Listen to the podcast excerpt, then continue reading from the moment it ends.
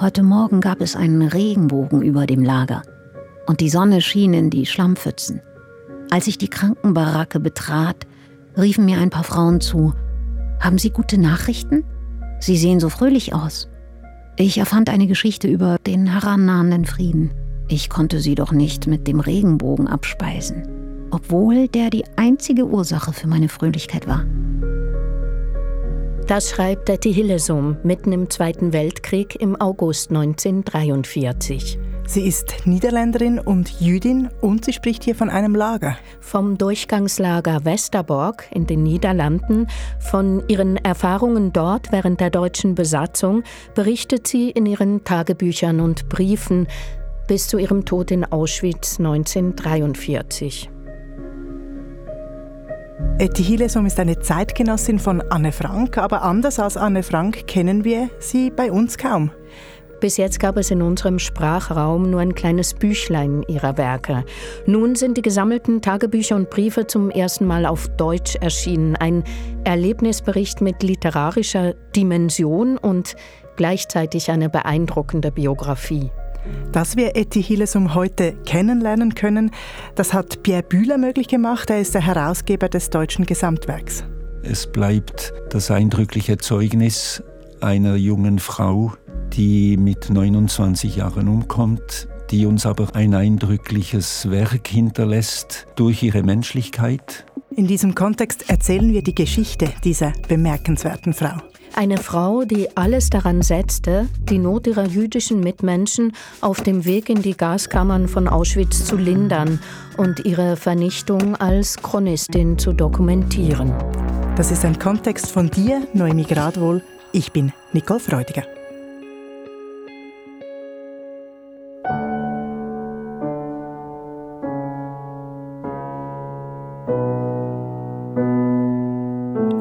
Musik von Johann Sebastian Bach, Noemi. Warum das? Weil es die Musik ist, die Etty Hillesum mitten im Krieg hört. Und darüber schreibt sie in ihr Tagebuch am 28. März 1942.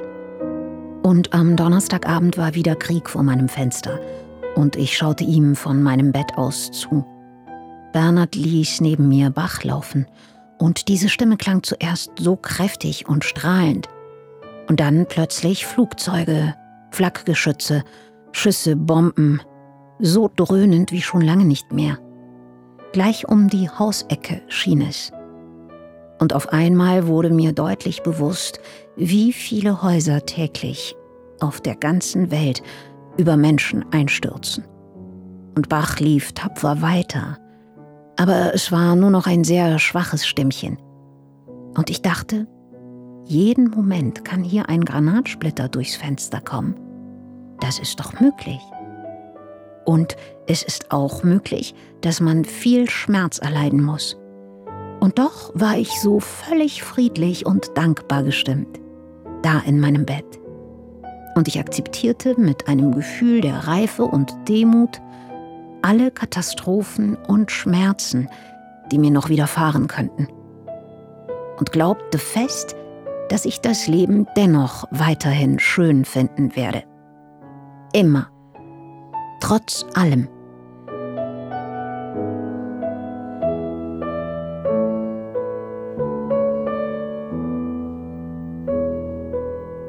Ein eindrücklicher Erfahrungsbericht hier aus dem Krieg.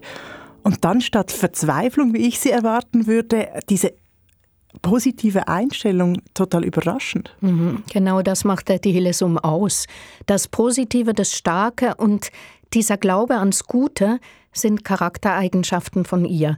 Obwohl sie die Gräuel der deutschen Besatzer aus nächster Nähe mitbekommt und beschreibt, wirkt sie in ihren Briefen und Tagebüchern immer wieder voller Lebensenergie.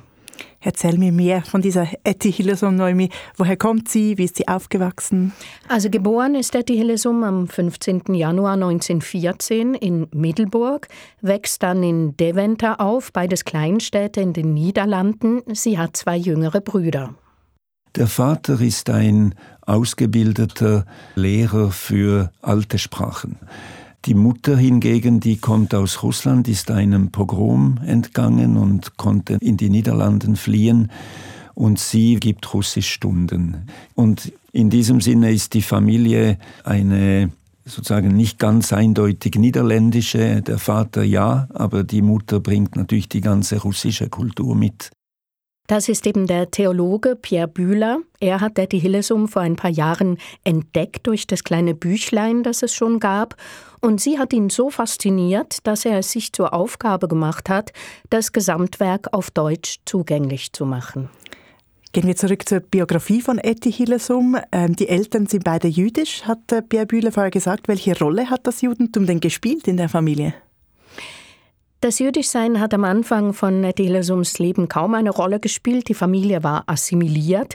Und das sei damals typisch gewesen für viele jüdische Familien in den Niederlanden. Das sagte mir Katja Happe. Sie ist Historikerin mit dem Schwerpunkt Niederlande und Leiterin der KZ-Gedenkstätte Ladelund. Die Situation vor dem Zweiten Weltkrieg in den Niederlanden war eine gute Gesellschaft sozusagen ohne größeren Antisemitismus. Die jüdischen Niederländer haben sich hauptsächlich als Niederländer verstanden und nicht so sehr als Juden. Das war nicht die Frage, dass man irgendwie schon vorher die Juden ausgegrenzt hat. Also mit 18 Jahren geht dann Etty Hillesum nach Amsterdam, um Jura zu studieren. Und das finde ich beeindruckend, dass sie als Frau anfangs der 1930er Jahre studiert. Eine emanzipierte junge Frau also. Ja, das ist sie zweifelsohne, aber keine zielstrebige. Oft weiß sie nicht, was sie will, sie sucht und zweifelt. Sie hat als Studentin in Amsterdam in progressiven, offenen Studentenkreisen gelebt, hat sich auch politisch engagiert, also sie war in einer antifaschistischen Gruppe engagiert und hat dort auch zu Themen wie Frauenemanzipation nachgedacht. Zugleich beschreibt sie vor allem am Anfang der Tagebücher, dass sie einfach sehr labil sei, dass ihr eine Stabilität fehlt. Sie hat Depressionen, die, sie erwähnt die auch.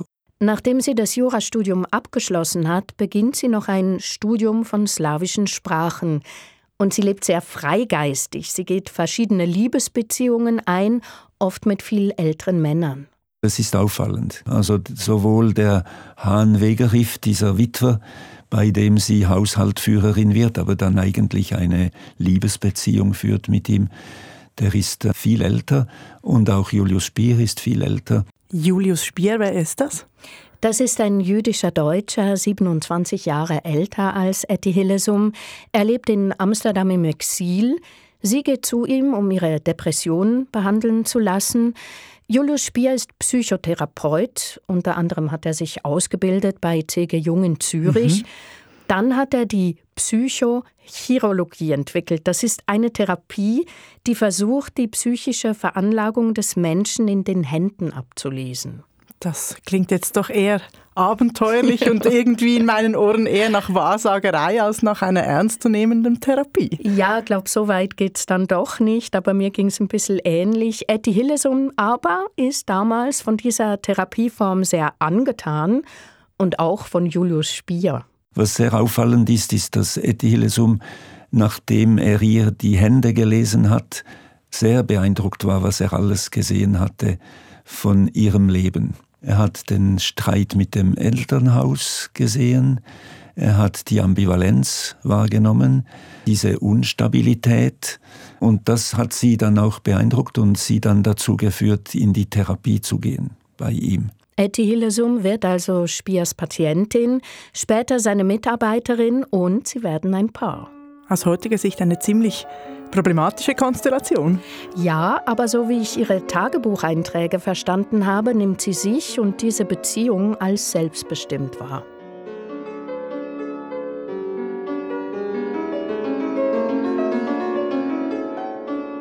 Alles, was wir heute von Etty Hillesum wissen, das stammt aus ihren Tagebüchern und Briefen. Du hast da diese Gesamtausgabe mitgebracht. Das ist ein ziemlicher Brocken. Wann hat Etty Hillesum mit dem Tagebuchschreiben angefangen? Das wissen wir nicht so genau. Das dicke Buch hier sind die Jahre 1941 bis 1943, Tagebucheinträge, zehn Hefte und Briefe.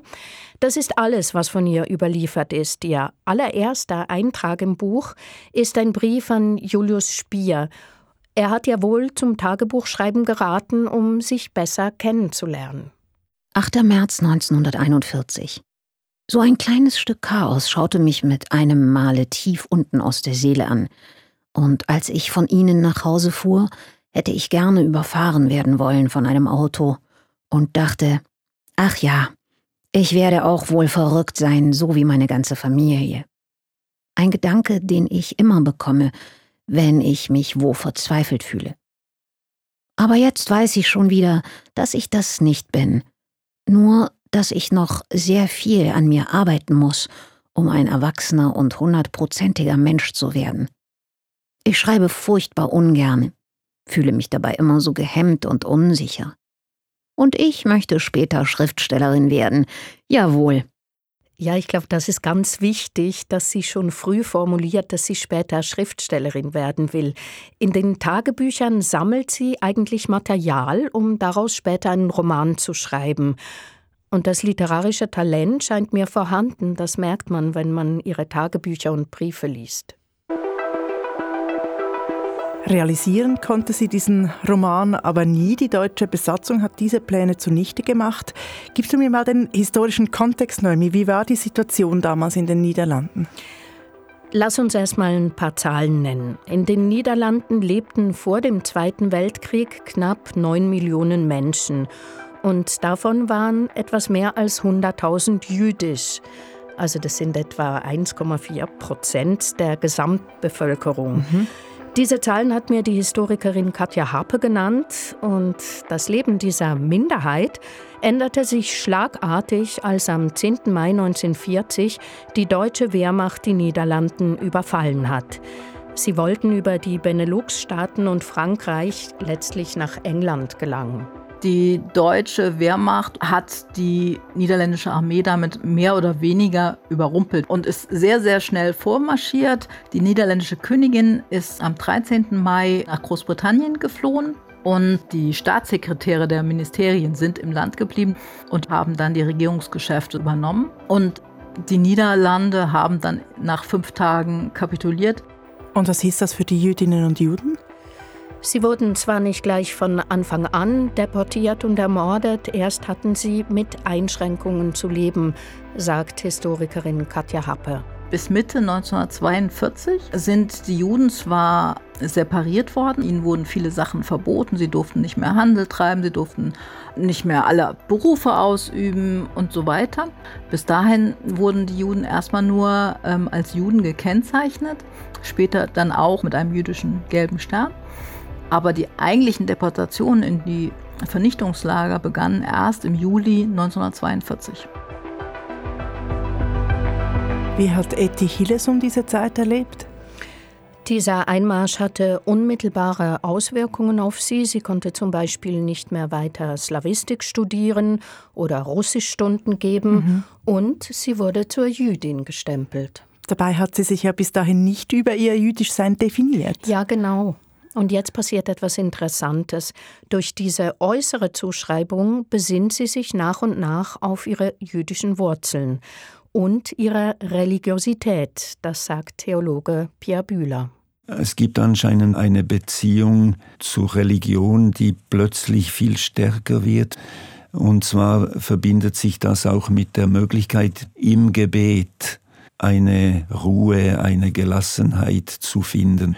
Und so entsteht dann diese Möglichkeit, alles, was im Leben passiert, ins Gebet aufzunehmen und im Gespräch mit Gott zu verarbeiten. Etty Hillesum beschreibt zum Beispiel, wie sie niederkniet und die Hände faltet. Aber das klingt jetzt für mich eher nach einem christlichen Beten und nicht nach jüdischem Beten. Absolut.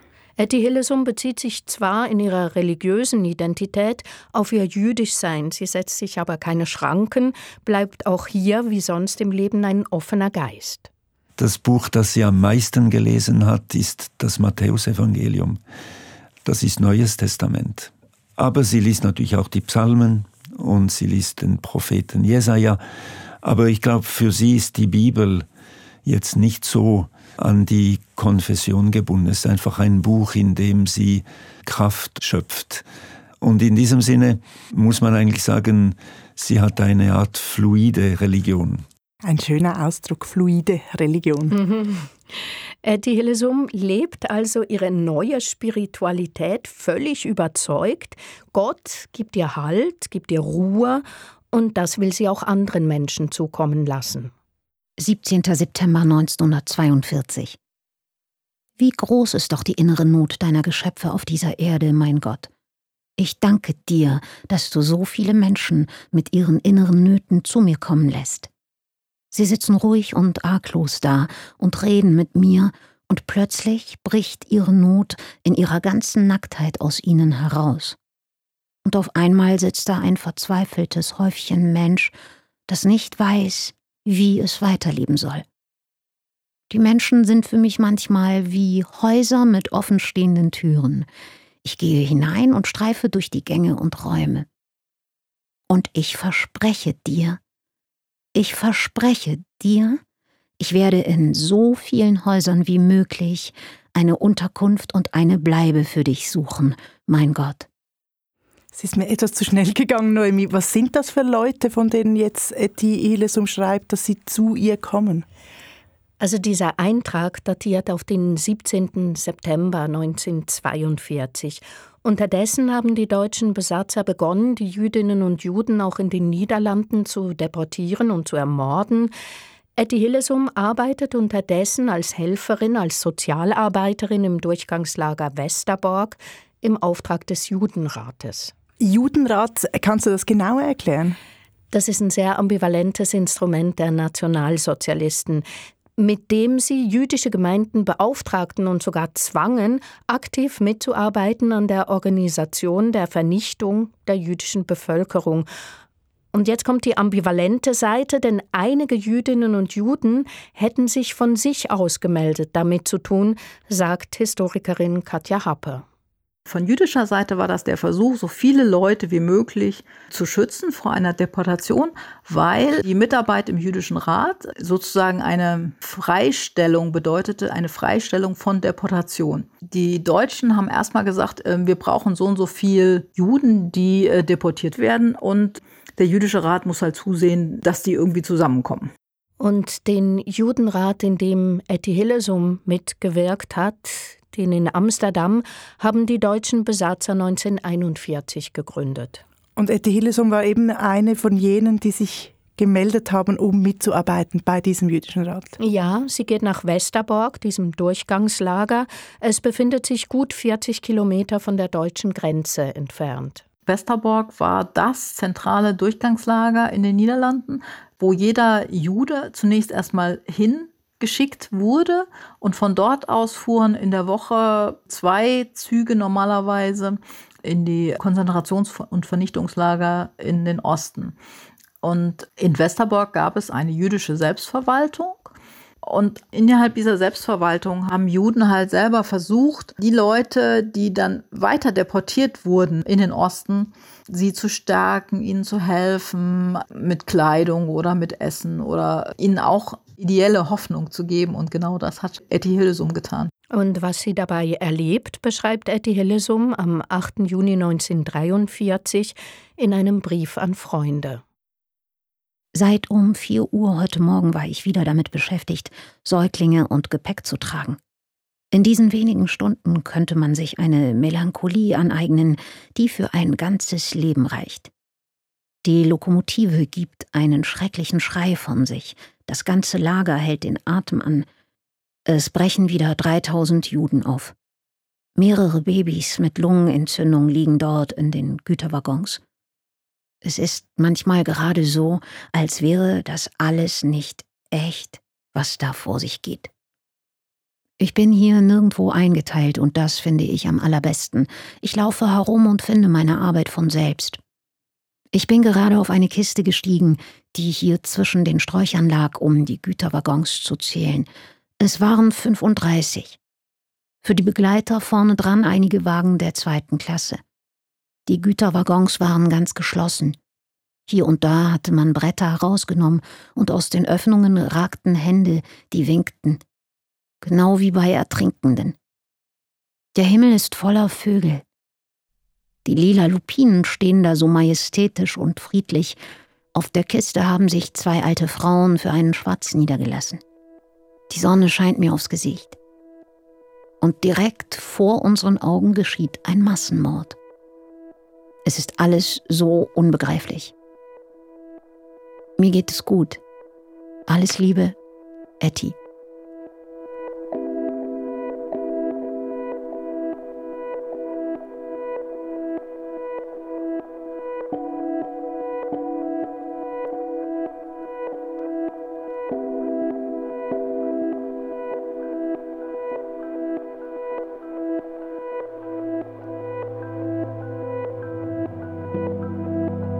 Die Hillesum ist sich sehr bewusst, was da geschieht. Das wird deutlich aus dieser Passage. Sie benennt den Massenmord, sie sieht die Gräuel und doch versteckt sie sich nicht wie andere Jüdinnen und Juden, zum Beispiel die Familie von Anne Frank. Warum macht Etty Hillesum das nicht? Weil sie nicht will. Sie entscheidet sich bewusst dagegen. Denn sie versteht sich nun nicht nur als Individuum, sondern als Teil des jüdischen Volkes, wie sie schreibt. Sie, die Suchende und Zweifelnde, gibt sich eine klare Aufgabe. Sie will ihren jüdischen Leidensgenossinnen und Leidensgenossen helfen. Sie stürzt sich richtiggehend da hinein von Anfang an, seit sie im Lager arbeitet. Und das hat mich beeindruckt, als ich ihre Aufzeichnungen gelesen habe. 10. Juli 1942. Ein schwerer Tag. Ein sehr schwerer Tag. Man muss lernen, ein Massenschicksal mitzutragen und alle persönlichen Kindereien zu beseitigen. Und jeder, der sich noch retten will und der zugleich wissen muss, dass, wenn er nicht geht, jemand anderes an seiner Stelle gehen muss. Und spielt es eine große Rolle, ob ich es bin oder ein anderer?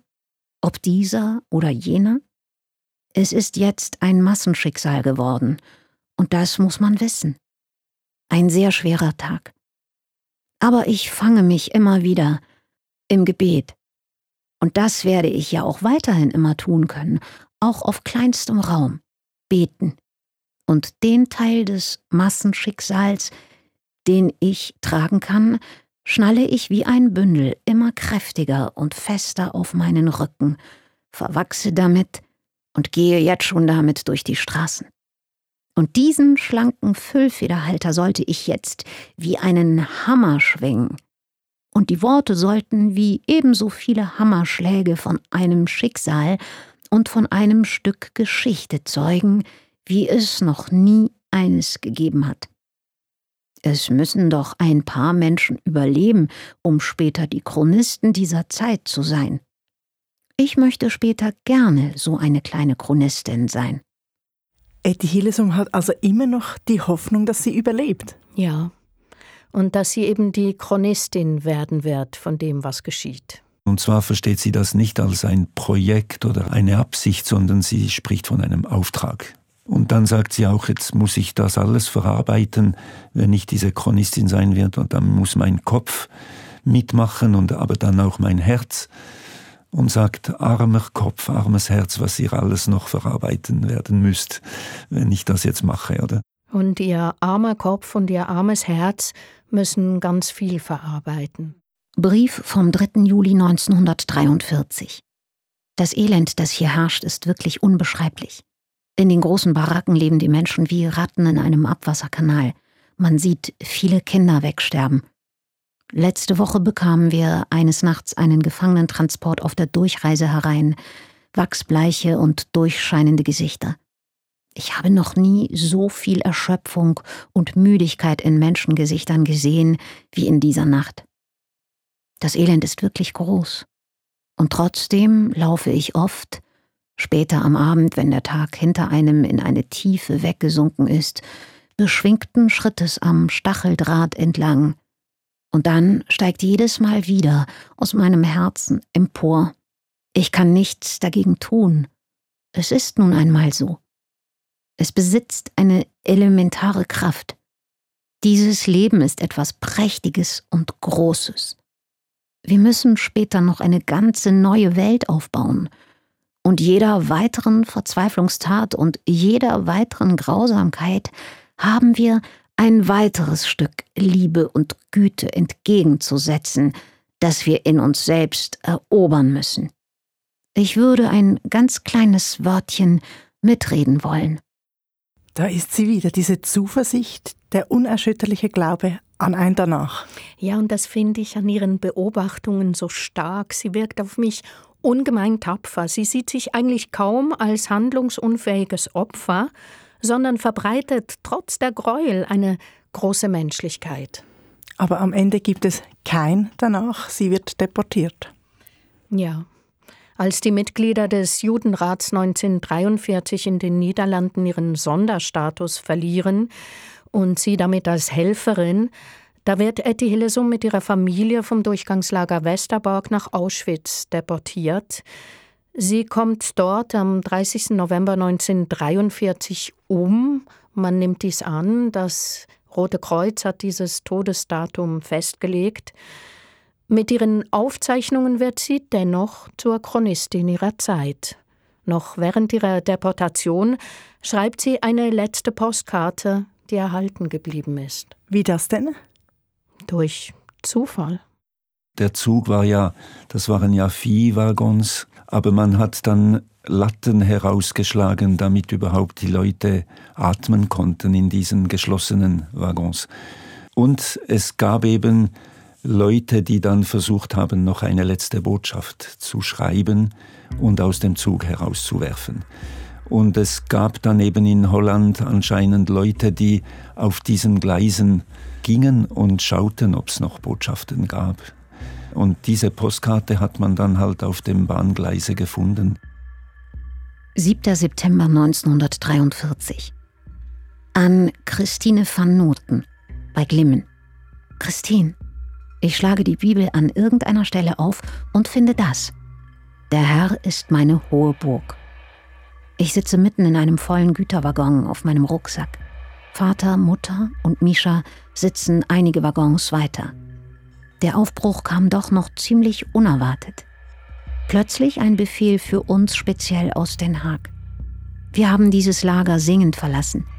Vater und Mutter sehr tapfer und ruhig, Mischa ebenso. Wir werden drei Tage unterwegs sein.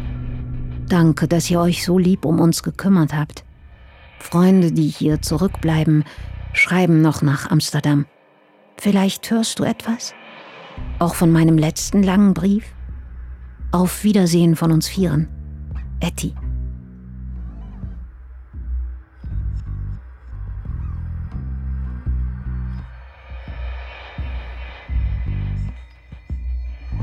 Das war der Kontext. Etty Hillesum, die unbekannte Tagebuchschreiberin aus Amsterdam.